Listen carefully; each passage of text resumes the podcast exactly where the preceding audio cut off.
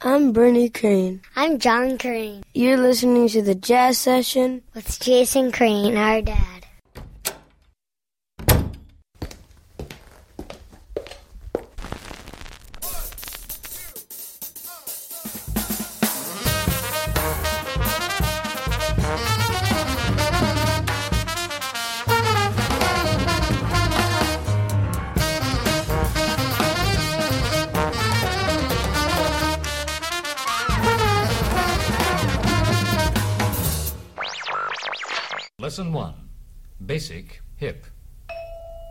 Welcome to the Jazz Session. I'm Jason Crane. The Jazz Session is sponsored by Matt Rock and Murat Verdi. This is episode 401 for September 3rd, 2012. My guest today is organist Matthew Kaminski, who's a jazz organist and also the organ player for the Atlanta Braves. I'm recording this at the 2012 Detroit International Jazz Festival, which is really a fantastic festival. If you've never been here, it's all free. It's huge. And this year the lineup is crazy. Although I thought it was excellent last year too, which was the first time I came. I spent a couple hours yesterday in the company of Sonny Rollins, which was really lovely. I guess maybe that was two days ago, actually. And you'll be hearing that coming up on the September 10th show, which is, I guess, a week from today. And also my birthday, but don't tell anybody. And I've just had a, a, wonderful time getting to see a lot of people from the music industry and uh, a lot of great musicians and tons of great performances. It's a really, really wonderful festival, and I highly recommend coming to Detroit each Labor Day weekend for the rest of your life. just, just do it. Thanks to the Respect Sextet for the theme music to this show. They're online at respectsextet.com. Thanks also to Dave Rabel, who designed the show's logo, and Rob Grundle, who designed the Jazz or Bust logo. Speaking of Jazz or Bust, that's of course the name of the tour around the country that I've been doing. That's where I recorded this interview with Matthew Kaminski down in Atlanta. And the Jazz or Bust tour has to take a little bit of a break, although actually for the next week or so I'll be in Canada doing some more touring there. But really I'll be in Canada because it's some place that people will take me in. Uh, as you may have read at jasoncrane.org in a blog post titled The End of the Line, the, the tour has to take a break because effectively because I'm broke. Uh, I have not had a home in a couple of months, a few months now actually, and I've kind of made up for that by going on tour, but now I don't even really have enough money to continue going on tour, and I'm I'm kind of in dire straits. So I tell you this because if you're listening to this show but you're not yet a member of the jazz session, now is the time, really. I really need your help at thejazzsession.com slash join. You can become a member for as little as 10 bucks a month. There are also yearly levels starting at $110 a year. And right now, that is my only source of income. And believe me, I, uh, I could really use your help to keep this thing going and to keep myself going. So please visit thejazzsession.com slash join and become a member today. Thank you very much. There's a mailing list for this show. You can get it at thejazzsession.com. Just click on mailing list up at the top of the page. You can also follow me on Twitter at Jason D. Crane, where I tweet about jazz and other things. And now on with the show. Matthew Kaminski tweets under the handle Braves Organist, and that is in fact his job. He's the organist for the Atlanta Braves, which is a, a cool profession, and we talk about that, and of course we talk about his career as a jazz organist as well. We'll hear some music from his album Taking My Time first though. Here's Matthew Kaminski on the organ.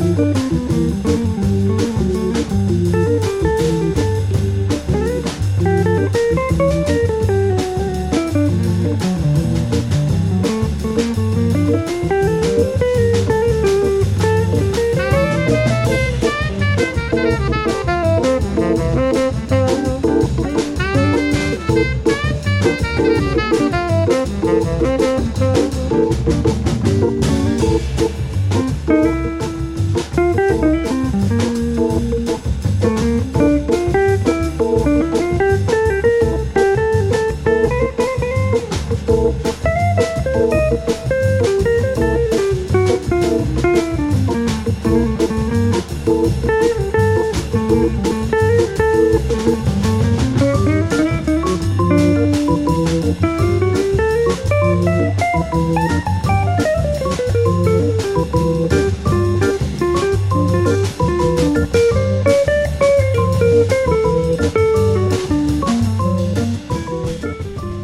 To say this is a first, and I'm going to say probably a last for the jazz session that I'm sitting in the press box at a Major League Baseball park at uh, Turner Field in Atlanta, and I'm here with Matthew Kaminski, who uh, many folks know from Twitter as Braves organist. He's also a very fine jazz organ player, uh, and we'll talk about that part of your life in a little while. But first of all, thanks for having me here at Turner Field. It's great to be here. That's my pleasure. Uh, tell me what where we're sitting, what we're looking at, what your view is uh, each day when you do this part of your life. Well, we're sitting in the press box. Um, the usually the organ player would be in a separate booth or even in the audio room, but um, we're in the press box because the massive um, control board that they have in the audio booth took pretty much the whole space. So the previous organist, I guess, was in that same booth with a lot um, smaller mixer. But since they have a huge mixing board now, um, they could not fit me anywhere else. So I'm on the opposite end of the audio booth. Hence, I have to wear a headset that gets me in contact with the audio booth and and my uh, producer and whatnot. So we have a great view of more of the third base side of the stadium. And the reason why they wanted me here as well is because when uh, I primarily play walk-ups um, for the opposing team, and when the other batter comes up to bat, I'm playing songs that kind of make fun of them. You know, like um, "Forever Young" for Young or "Fool on the Hill" for Hill.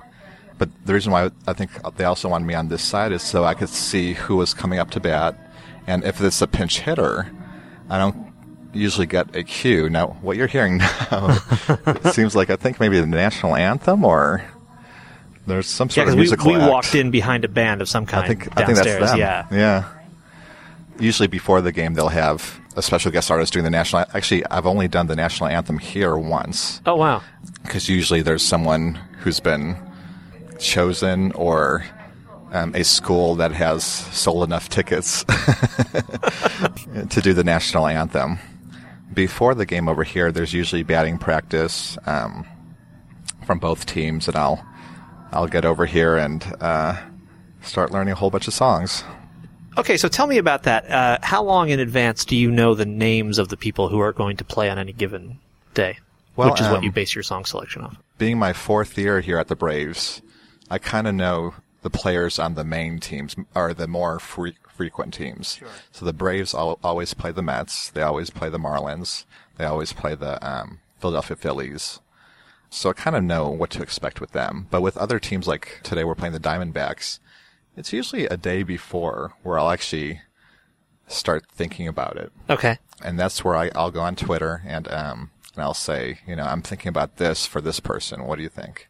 So usually, uh, it's the day before where I start kind of thinking about it, but I usually don't learn the pieces. And when I say pieces, uh, it's usually about 20 to 30 seconds. So it's not like I'm learning entire songs, but I usually don't learn it until about maybe three or two hours before the game. Oh wow. Because if okay. I if I try to learn it the day before, really I'll just forget it for the next day. Right. so I want it fresh in my mind, and I want to know who's actually playing in the game. So as we enter today, you saw on a big board the roster for today's game because the rosters change game per game. So another reason why I don't wait till the day of the game is because I'm not quite sure who might be playing. sure. Now I have a good idea, and on on the, th their individual websites, they'll say the who are the starters, who are the non-starters. Okay. So who who's more more than likely going to be playing? Um, so yeah, it's usually the the first day of a particular series where I'll learn songs for the main people. But as um, as the game goes on, or even as the pregame goes on, people are still tweeting me suggestions. Sure. And a lot of times those suggestions are a lot better than what I've been practicing, or they're just a lot funnier. So I'm constantly learning songs or snippets of songs before and even during a game.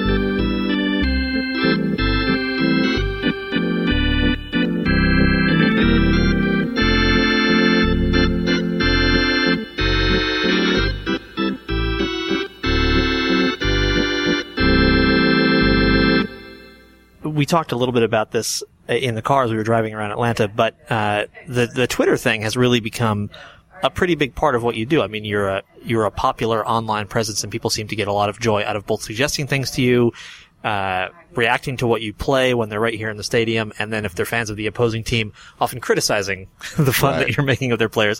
But tell me about how the the social media piece came to be.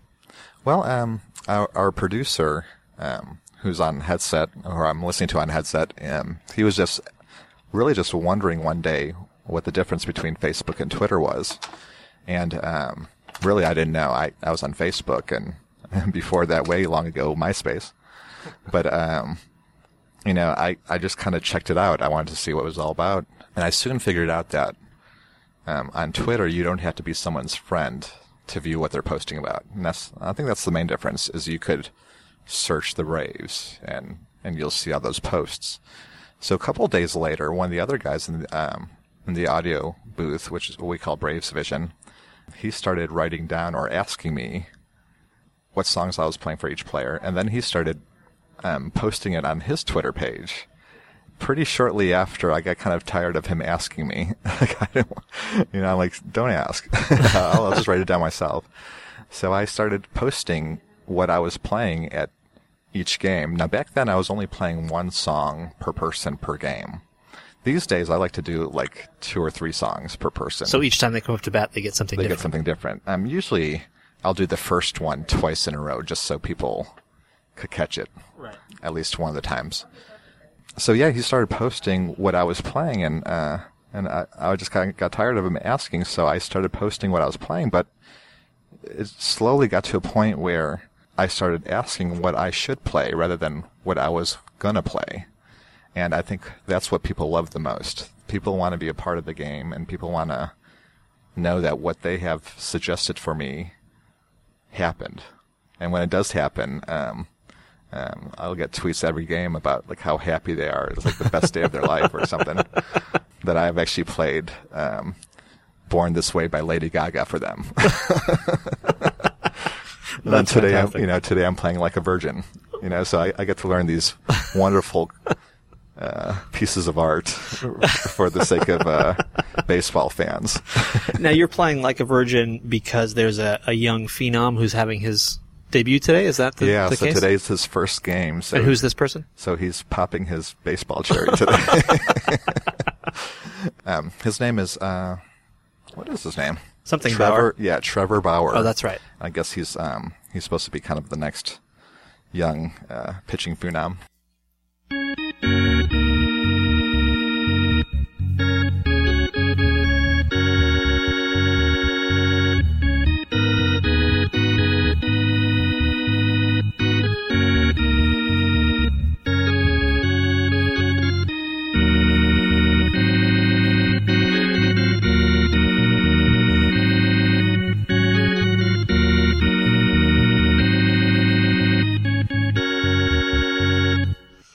And so when you reached out to the fans for Trevor Bauer, what did they come back to you with in terms of song suggestions? Well, um, actually, I've never um, really watched this show, but um, I think Jack Bauer is the main character on 24.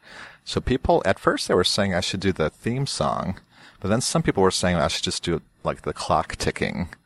And um, I figured out that the theme song doesn't really sound like a really hummable melody. It's more like a movie scoring um, kind of background uh, music. So, so I ended up um, looking at a kind of a clock ticking thing on YouTube about 24, and it turns out it's just going to be two notes. So it's just beep, beep, beep, beep. so actually, that's I think that's going to be pretty cool. I I don't know how many people will get it, but um, actually, what comes similar to that, um, there's a guy named by the name of Morse, M O R S E for uh, the Nationals, and I actually do play Morse code, S O S for Mo- Morse. I think uh, next time they come, actually they're coming in tomorrow. I think I'm going to try to play O U T out for Morse, but um, That's going to to appeal that to a very specific subset of people who know Morse code. I think. Yeah. Well, That's um, You know, fantastic. there's there's usually some military people out there. Oh, fair so, enough. Yeah, might- that's might that's a good point. That's a good point. Now, tell me what exactly you what instrument you're you're playing here. What's sitting in front of us? We have two keyboards uh, right in front of us here. Yeah, pretty much. I've made my own virtual organ. So uh, here at the stadium, they had a Yamaha electric piano, kind of um, what they call the Clavinova series of electric pianos, which is a great home electric piano, but it didn't really have a great organ sound. And um, I, I did it for the first season, where I just was never happy with its organ sound. So um, one of the, um, I guess one of the perks of being the organist is I get kind of more exposure where I, I've actually gotten an endorsee from Hammond, which is I'm really proud of um, through my friend Tony Monaco. And um, so I, I, I end up getting a Hammond keyboard um, called the SK1, which I sit on top of this Yamaha keyboard and I MIDI them all together. And I have also bought a Hammond um, pedal board. I'm not too sure what the model number is, but so pretty much I have a virtual organ where it's upper manual, lower manual, and pedal board, but all the sounds are coming from the Hammond keyboard. Okay. So nothing else, like the Yamaha keyboard is not really making the sounds. It's just a Just kind of a um, pass-through controller, the- what they okay. call. However, um, with MIDI cables, sometimes there may be glitches. like I found out yesterday when sounds just started playing on their own. um, but uh, hopefully that's just the cable.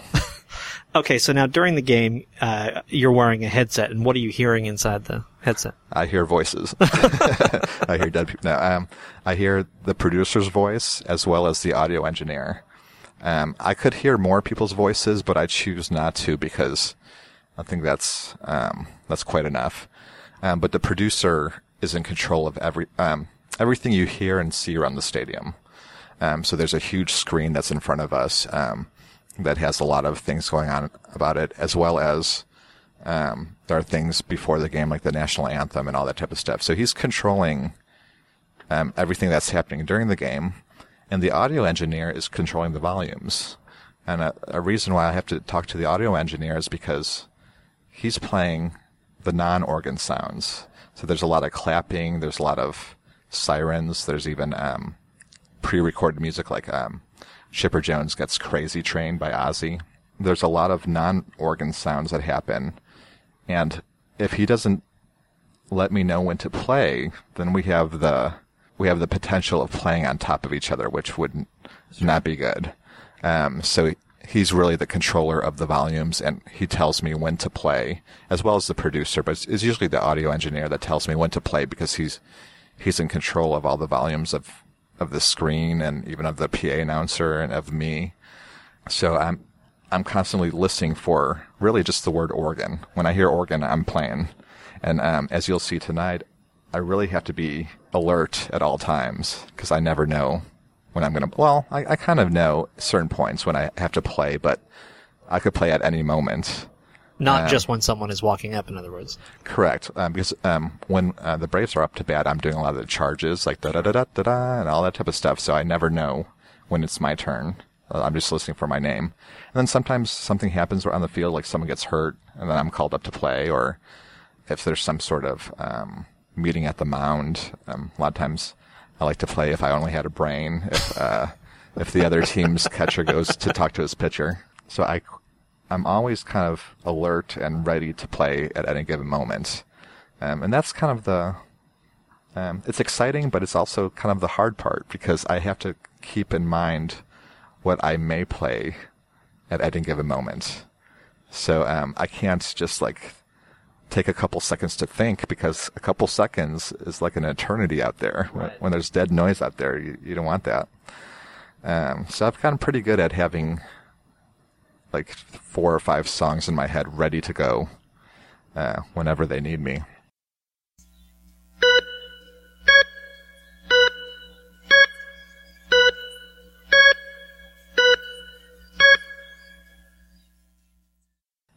Do they actually tell you? Do they say like organ charge or something like that, or do they? No, they're actually uh, actually that's that's pretty cool that they're not that specific. Okay. Um, I I know when, um, you know, I I kind of know when I should do a charge or when I should do like if you're happy in your note, clap your hands, or the Mex- uh, Mexican hand clapping song, but um, I'm glad that they're not super specific because then I would have to really. It would give me another couple seconds to think about what to play. Right. Whereas I could just let my fingers go wherever I wanted to go. Do you have to approve your song selections with anyone? no, I um, you know, I tend to ask for forgiveness rather than permission. so I'm gonna I'm gonna try it until someone tells me not to. That sounds great. now we've talked about the people who uh, tweet you and say, "Oh, it's fantastic that you played my tune," but I also know from talking to you, uh, you know, just uh, because we know each other a little bit, that you get people who aren't so happy sometimes from uh, the opposing team's fans. Uh, can you talk about some of those experiences? Yeah, um, you know, I think a lot of times other teams' fans are actually, um, they're actually very excited about me playing for their team. However, they're in, they're excited in a way that I'm going to play something that cheers them on. But they'll soon realize that I don't really cheer on the other team. Um, but then, then other player, um, other fans of the other team will actually give me the scoop or the lowdown on what the, um, you know, other player has done or whatever. Um, something about their name or, or someone who he's going out with or something like that. So, uh, sometimes the other team's fans are actually very good and letting me know what to play or, um, or, uh, giving me suggestions. However, some fans don't like what I do. And some, some fans think that it's, um, I guess a traditional organist would be playing a lot of so, like standards from the 30s, 40s, and 50s, and um, they wouldn't do like pop songs and stuff. So a lot of people think that that's kind of breaking away from tradition. Uh, I had uh, kind of a Twitter argument with the one fan that actually a Braves fan who thought it was kind of classless that I play, say, "Fool on the Hill" for Hill, and uh, I think people take take it way too seriously. I think the fans are here to have fun, and I'm trying to add more to their game experience. Because you know, I could I could sit here and play, you know, songs that don't mean anything in the game, but that to me that wouldn't be really fun. I want the song to actually mean something. Just like if um, I think there's a story about Charlie Parker, um, like playing at a club and he saw some beautiful woman walk in and he played a song that said that very thing. I don't know if it's Embraceable You or whatever he played. Um, but I like that kind of thought that I, I could play something that pertains to what's going on Sure. um, in the stadium. Uh, we're going to mostly talk about your jazz life and the other part of this, but I, I do want to ask you whether whether your experience as an improvising player uh, comes to bear on this at all, and then whether that kind of complete concentration, that spur of the moment readiness to react to the producer, uh, seeps its way into your jazz playing. Whether you find that they kind of cross pollinate each other in any way. Yeah, I think they do. Um, to answer your first question, I think a classical musician would have to pretty much buy or download tons of music. They would be spending a lot of money learning, because for each game, I'm playing at least snippets of, I would say, 20 songs. A classically trained musician may not, who's, I would say, who's um, not good at playing by ear, would have a hard time with that. Whereas, um, you know, I love classical music. I, I still play classical music, but I've always um, known how to play pretty well by ear or pretty quickly by ear. So I think that's one of the main things about my job that, um, or about my playing that really works well with this job because if it took me like a half an hour, an hour to learn each song, it would be, uh, that would take a lot of time. This would be like an eighty-hour a week job, right? yeah. Like before the game, I only spend like a half an hour, an hour learning these 15 songs. I don't want to spend 15 hours learning 15 songs. Um, so, um, being a jazz musician and being um, an improvising musician really has helped that.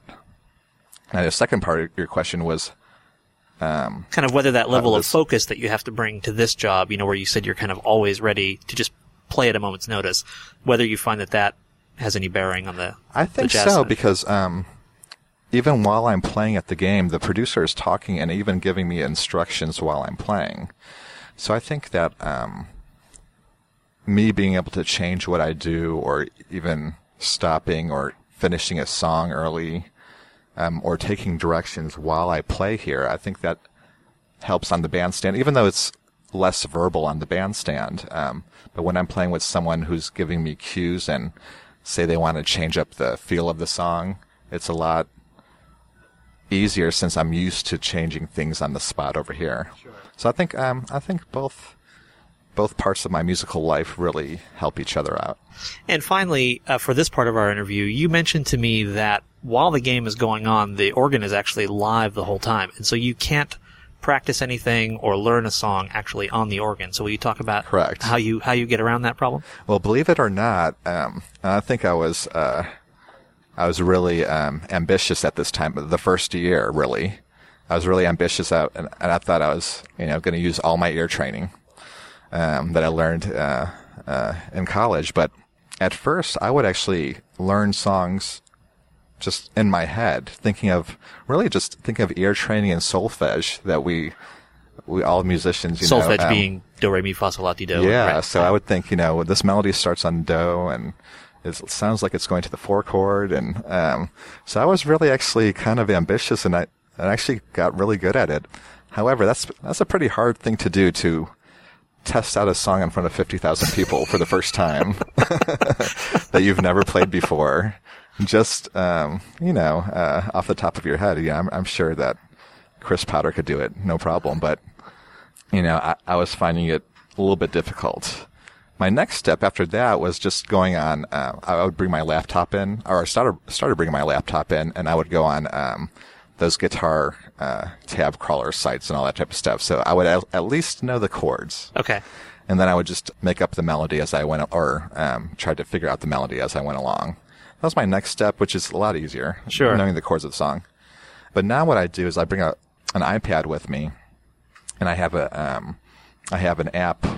It's an organ app where I could actually just listen to a song on YouTube um, really quickly, and then go go to that app and just test it out through another pair of headphones. So I'm having headphones like crazy here, and um, so I, I tested out for a couple seconds before I actually played in front of forty thousand people or so. Sure. Um, and that's a lot more. Um, that's a lot more weight off my shoulders. Yeah.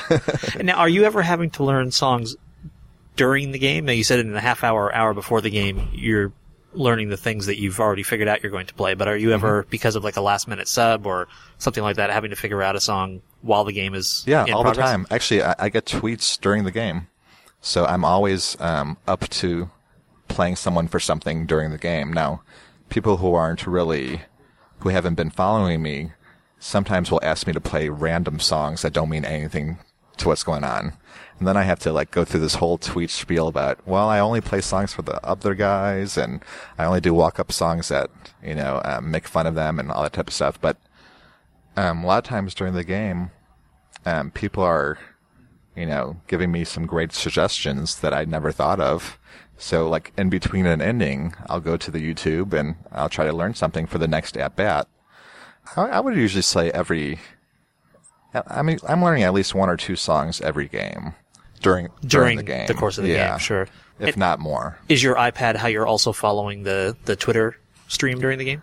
I don't have the keyboard hookup to the iPad, um, which which I should get. But um, so I, I usually tweet on my phone. It's a lot easier with my thumbs, I guess. Okay. Um, but I'm usually looking at the Twitter page on the iPad. Um, So for people to picture during while the game is going on, you have an iPad with a Twitter feed open. The iPad also has the organ app. You have the keyboard in front of you, the pedals at your feet. You have a set of headphones on for instructions from the producer and audio engineer. You have another set of headphones so that you can listen to the iPad when you need to. And you also have your phone to tweet, tweet people back. And that's all happening kind of simultaneously while the game is going on. and my friends will uh, text me during the game, and sometimes my friends uh, um, they don't they don't stop bothering me during the game. They're not bothering me, but uh, um, they want their stuff in first, right. um, or I hear from them the next day or whenever I see them next. sure. Um, and then I'll, you know, I'll tweet my wife and see how my wife and I, my daughter are doing. So I'm, I'm quite the multitasker. I That's think great. over here. Oh, finally, I wanted to ask you, how Mm-hmm. do you actually hear what what you're playing? I mean, given that we're in, you know, effectively an enormous bowl, I imagine there has to be like a lot of slapback delay on what you're Mm-hmm. yeah, playing. there's definitely. Um, and I've I've actually played some college games where there's only speakers on the opposite end of the stadium. So it's Oh, more wow. like a two or three second delay. Over here, so you know, maybe a half a second or so. But um, I'm hearing everything through the same headset that I talk to the producer and the audio engineer. So there's this whole kind of intercom box that hooks up to the organ, um, and I'm able to control the volume on both. Um, I'm unable to control the volume of what comes out in the stadium, so the audio guy is in charge of that. And I'm always getting tweets about like people should say like turn me up, turn me up. I have no control. so um, but I have control over what I hear in my headset. But as the crowds get bigger and as the noise gets louder, I find myself turning them up during the game. And by the end of the game, my ears are ringing. Because, you know, when there's, man, when it's a full house, there's 50,000 people in here. When there's a full house, and it gets loud in here. Sure. So I, you know, I kind of wish that I could have just uh, some sort of like computer speakers or something where I don't have to use headphones at all. Yeah. But um, I'm in the press box where there's uh, reporters all around us here, and um, we try not to bother them uh, with anything. Um, actually, one thing we can't do is cheer. So unfortunately, um, because there are reporters for the other team, and um, you know, even though I cheer in my own way, um, you know, I can't be very vocal in here. Sure. Um, Although you you are almost the only person in the room who does in fact get to cheer, and you have a very loud sound system through which Correct. through which to do yeah, it. so I'm, I'm cheering in other ways, Right. but not through my mouth sure. or through. I guess uh, you know I'm not swearing at the other team or Right. anything like that that I do at home. That's great. So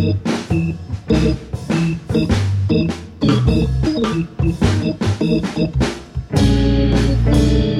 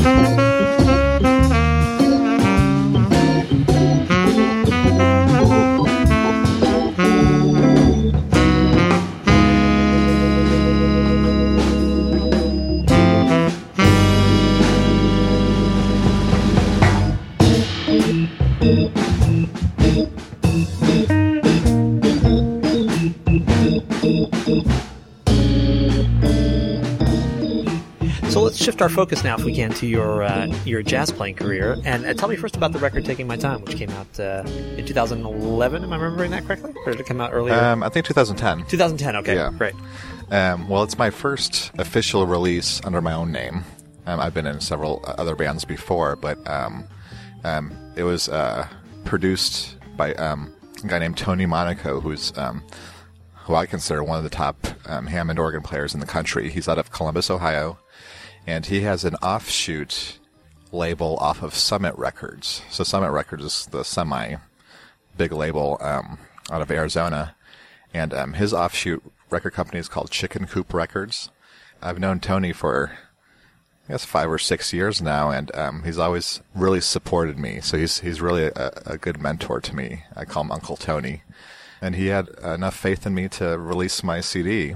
It's uh, um, half originals, half um, standards, and I actually recorded it in my own uh, music studio. I'm using different musicians around Atlanta, um, and actually different combinations. So there's, I think there's three different drummers on different tracks, not at the same time, and there's a couple different guitar players and uh, one saxophone player. Um, and I think I like that variety of either organ trio, organ guitar drums, or organ quartet with organ guitar drums and tenor sax. Um, the saxophone player's name is E.J. Hughes, who did a wonderful job. And then, um, and then uh, with my originals, um, everything really had a nice, diverse sound to it. So I'm, I'm really proud of that record. talk to me about. Uh, it seems like the jazz organ uh, uh, kind of club, the people who play jazz organ, is is fairly tight knit, and people who play jazz organ seem pretty. Uh, is fanatical the wrong word? I don't know, but seem Yeah. pretty focused on that instrument. And uh, I'm, I'm interested in when you first started realizing that you were going to become part of that. Well, I am. I'm club. definitely a fanatic for the jazz organ. I think uh, when I was in high school, I was asked to play piano in the uh, high school jazz band, and the director, actually, a guy named Scott Bleaky, was in the Buddy Rich band. He was actually a really good trombone player, um, and he had uh, he had heard that I had played organ because when I grew up, I played more of a Lawrence Welk type of Hammond pop organ, I guess you would say, or more of a theater style. And um, so he, he heard that I played organ, and he gave me uh, an album by um, Joey DeFrancesco called Reboppin', which I think was his second release. Um, it could have been, a- yeah, I think it was his second release. And I had no clue that the organ could b- be played in jazz or or in that manner. Um, you know, Joey DeFrancesco is definitely um, one of the top um, organists out there. So that really kind of spurred my interest.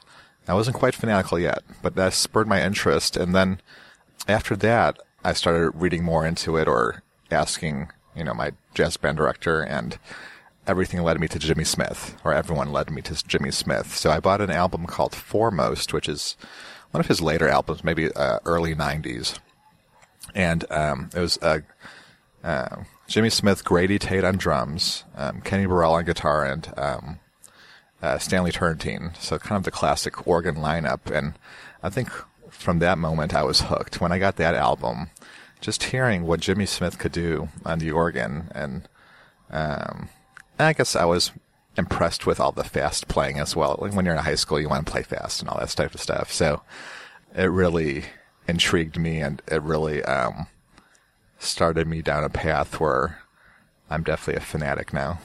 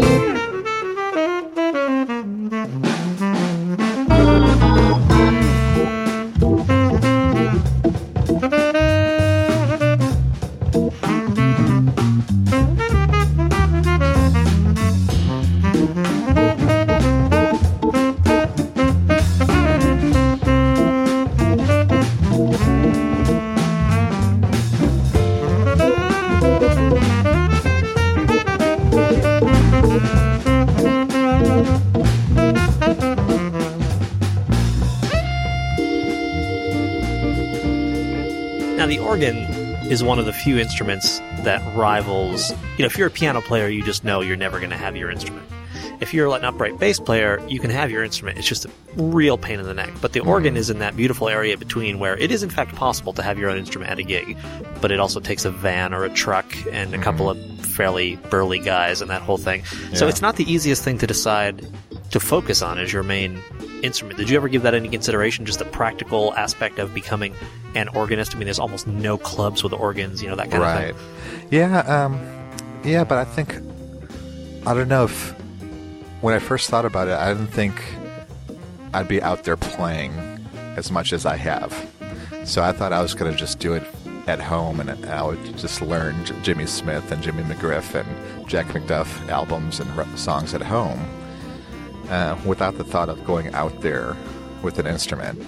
But then it, um, some gigs got lined up, and um, and I actually uh, borrowed my parents' van, and for eight years I brought out um, brought around my uh, Hammond B3 organ, and I had a Leslie. Um, it was a short boy, what they call a 142. So it's not the huge 122, which is the taller one. It's the 142, and Uh, to talk about what object you're talking about for people who don't know. the, the Leslie speaker is the speaker that um, that produces the sound for the Hammond organ. and it rotates inside, And- right? Which is kind of that Correct. classic There's a sound. um, there's a horn on the top, and then there's kind of like a rotating baffle on the bottom that cre- creates that kind of um, tremolo or um, that spinning sound. And um, the Leslie speakers are usually wooden, um, and they're usually really tall. But um, like I said, I had a shorter one. You will enjoy that. The place I stayed in Raleigh last night, the nightstand next to my bed was an old Leslie speaker. Oh, was it? Oh, yeah. Oh, great. I'm actually now curious what uh, what model. but um, originally Hammond made their own speakers, but the Hammond um, speakers did not rotate. But yeah, they still sounded good, and um, they were just a straight sound without that spinning quality. So. Um, um, so yeah, I was I was bringing out around the Leslie and the, the Hammond B3, and um, I did that for a good eight years. Um, you know, through many clubs, through lifting it up with four people on stage, and um, didn't really do too many steps. I know I've heard of organ players going up flights of stairs and stuff. I guess I got lucky in that respect. But I have these do- dollies called roller carry dollies, and those you attach to either side of the organ, and you roll it into your van, and then you roll it out of the van into the club or into the restaurant. So it, um, I definitely got that experience as an authentic B3 player, but I, I did get kind of tired of moving around. So uh, honestly, I, I ended up buying more of the Hammond portable products, and I have I have a keyboard called the Hammond XK3, which is now made by Hammond Suzuki, which I'm, I'm proudly an endorsee for along with some portable pedals, I think for me it does the trick. There are some purists out there who'll never go to a digital instrument. They actually call them clones. But to me, I um, I think the portability outweighs um, the authenticness, um, and I think um, the new stuff sounds great to me. And and the new um, products also have advantages over the old products as well, like pulling up sounds right away. Rather than drawing a series of levers, so to speak. Or? Yeah, well, the um, the new keyboards also have drawbars that the Hammond organs do, but in the in the new keyboards, you could pull up up you know limited amount of sounds right away, whereas on drawbars you would have to fiddle around with it, and it would take you, you know, a couple seconds longer. You know, I could certainly do both, but um, on, on my Hammond uh, keyboards that I have, I have certain sounds that are in my presets, just like the old Hammond organ, but in the new Hammond organs, you could really specialize it to what you're doing. So there's just little advantages like that. Um, I have a Leslie, a newer Leslie speaker made by Hammond now. Um, that is uh, two different pieces. So there's like a bass speaker part. It's called the Leslie 21 system. There's a bass speaker part and a rotating speaker part that come up, that are two separate units, so that you can put it in the front seat of your car. Um, so, so I definitely appreciate the uh, real portability that that provides, and it's really, to me, um, you know, it doesn't sound like a B3 with a Leslie 122, but it has its own sound, and I consider it really a different instrument. So it's, um, to me, it has definitely its own character.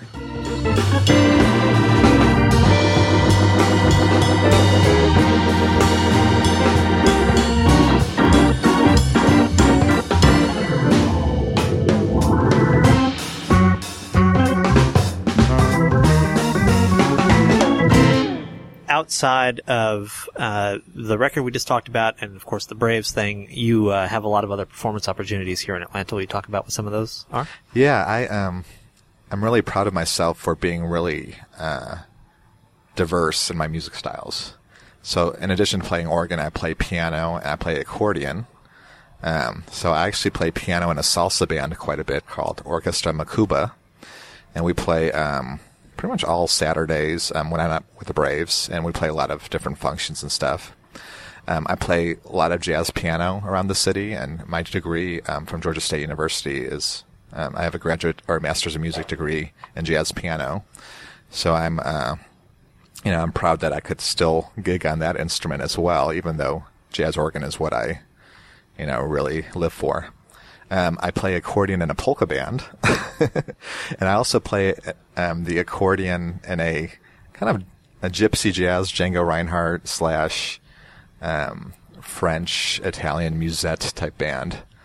Um, so I really, um, I really love the world music styles as well. I believe you had a accordion player named Rob Curto on your show, and I love that whole uh, choro music from Brazil and, and stuff like that. So you know, I'm I'm open to playing all sorts of different music. And then, you know, here at the Braves, I play everything. Right.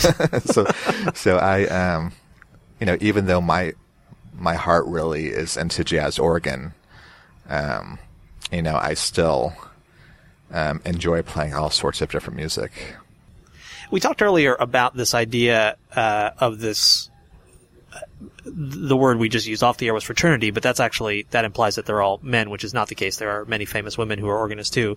Uh, but there's this kind of small group, this like social network of organ players, and mm-hmm. you've had the chance. Uh, you already mentioned Tony Monaco, but you've had the chance to interact with with many of them. When you talk about that, yeah, I feel like us jazz organists, we really know um, what it takes to become a jazz organist, and uh, and I guess there's just um, so much so much less jazz organists in the world than say pianist or or whatever or ja- almost anything, jazz, anything. almost jazz anything. Yeah, yeah. Um, so um, I'll definitely have to mention a guy named Pete Fallico. Pete Fallico is a, actually a DJ out of um, San Jose, California, and he has a website called the Doodlin Lounge, and he is definitely one of the most fanatical proponents of jazz organ as well. Um, but we all we all kind of, um, I guess, try to check each other out and uh, gravitate towards one another. So whenever I travel anywhere, um, I try to make friends and and see my fellow jazz organists.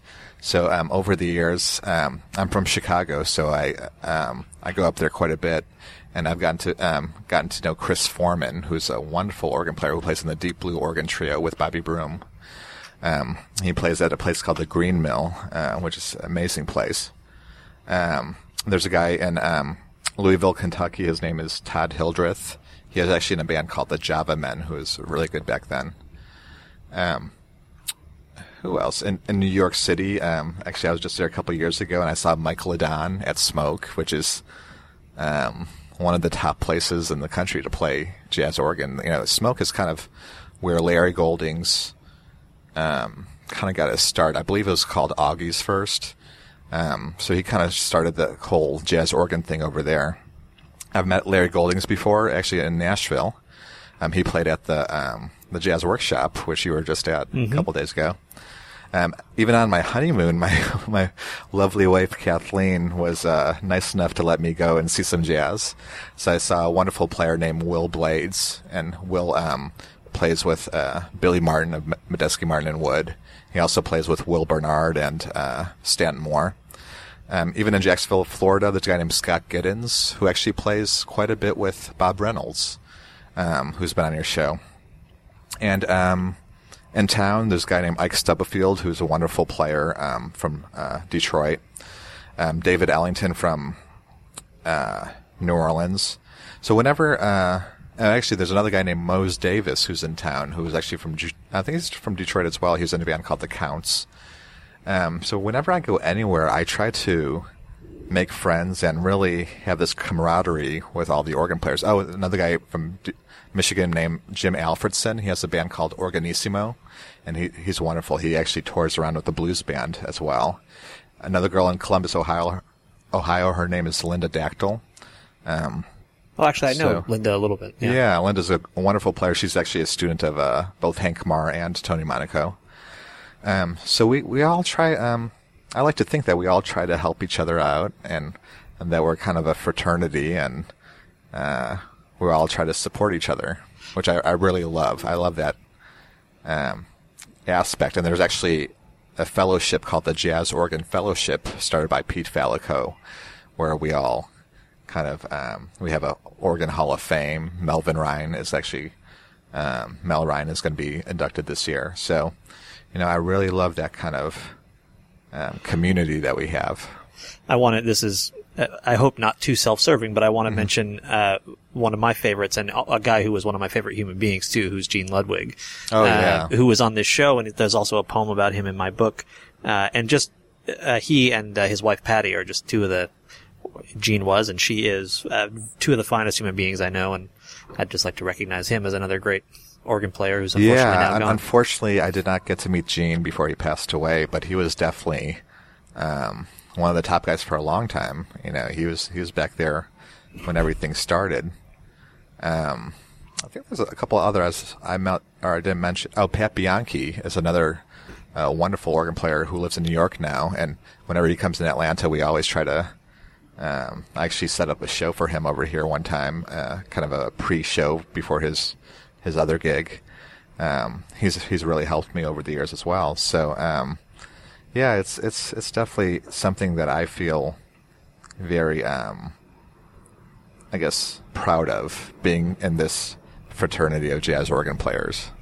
My guest is Matthew Kaminski. He's a jazz organist, and uh, also you can find him or more easily hear him uh, at Turner Field playing organ for the Atlanta Braves.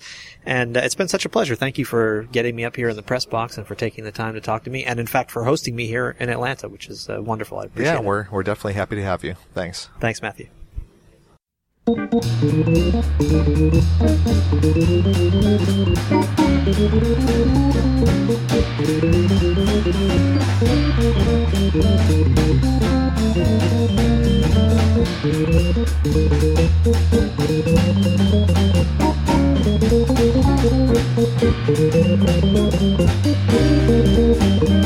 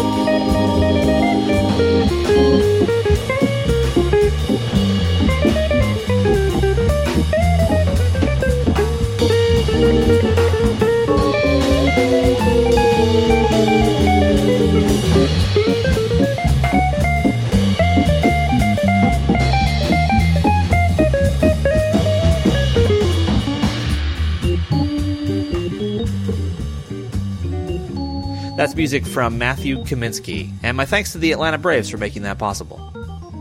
I'm Jason Crane. This is the Jazz Session, sponsored by Matt Rock and Murat Verdi. You can subscribe to the Jazz Session in iTunes if you like. You can also rate the Jazz Session in iTunes, and if you give it a nice rating, it just helps it go up in the rankings and makes it more likely that other folks will discover it. Please do become a member. As I mentioned at the top of the show, you know, things are a bit uh, a bit dire for your intrepid host, and I really need some more members to help keep this thing going. So uh, please do become a member at thejazzsession.com slash join. And now get out there and support live jazz whenever and wherever you can, and come back next time for another conversation about jazz on the Jazz Session.